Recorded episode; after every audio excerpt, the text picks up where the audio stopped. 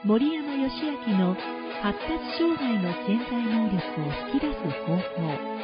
この番組では アイティー 起業家、著者、アイティー インストラクター、ウェブ集客コンサルタント、システムエンジニア、プロデューサーとしてマルチに活躍し続け、書籍は Amazon 言語学の参考図書部門だいいちい獲得。Amazon 女性と仕事 Kindle ストア部門だいいちい獲得のベストセラー著者。いっかげつ以内にたったななつのブログ記事で Google 検索順位いちいを獲得したウェブ集客専門家。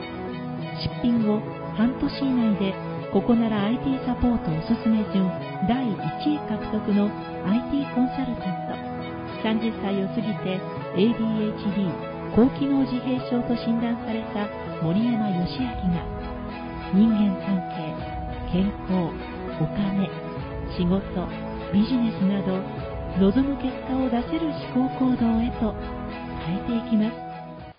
こんにちは、森山です。今日はゲストでマーケティングプロモーターの丸岡さんにお越しいただきました。それでは軽く自己紹介をお願いいたします。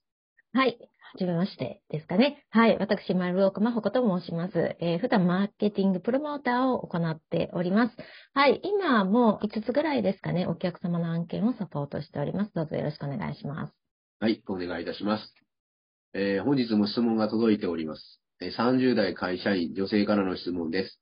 転職を考えているんですが、今このタイミングで転職しても良いでしょうかということなんですけれども、いかがでしょうか。はい。ありがとうございます。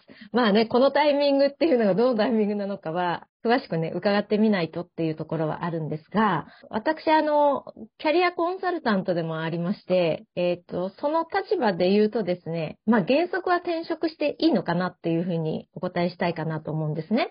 なんでかっていうと、今って一つの会社で上に上に上がっていく、課長になって部長になってみたいな、縦型のキャリアではなくなってきたんですよ。で、どっちかっていうと横型のキャリアという時代に突入しています。え、まあ、つまり、会社っていう枠組みを超えて、どんどん横に横に横に関係性を広げていってキャリア形成をしていく、そんな時代になっているっていうことが背景にあります。で、その横型のキャリア形成に必要なのがですね、えっと、二つあって、一つは主体的にえっと、ジョブストレッチをしていくっていうことなんですね。ストレッチなんで体を伸ばすのと同じです。どんどんできることを増やしていくと。で、そのために二つ目は、学びのスパイラルっていうのを回していくっていうことなんですね。スパイラルっていうのは学んでは実践して、また学んでは実践してみたいなところですね。で、その二つができる環境を選択していただきたいなっていうところなんですよ。主体的に学ぶっていうことが一つポイントになってくるんですけれども、その時には三つの、三つじゃない、三つのポイントかな。はい。えっと、why, what, how ですね。はい、なぜ学ぶんですか？何を学ぶんですか？どのように学ぶんですか？この三つの問いを、えっと、自分の心の中にね、問いかけてほしいかなっていうふうに思っています。それらがちゃんと答えられて、そういった環境だなと思えば、もうどんどん転職するなり、まあ転職、転職っていうかもう、例えば起業したりとか、まあ自分でビジネスを起こしたり、もう何でもいいかなと、私は、あの、思っておる次第ですね。はい。で、あとは、まあちょっとタイミングっていうところ、今がもう転職のタイミングですかっていうことで言うと、一つやっぱ確認しておきたいのは、えー、ちょっと占いでね、人生のバイオリズムっていうのは確認しておきたいかなっていうのはあります。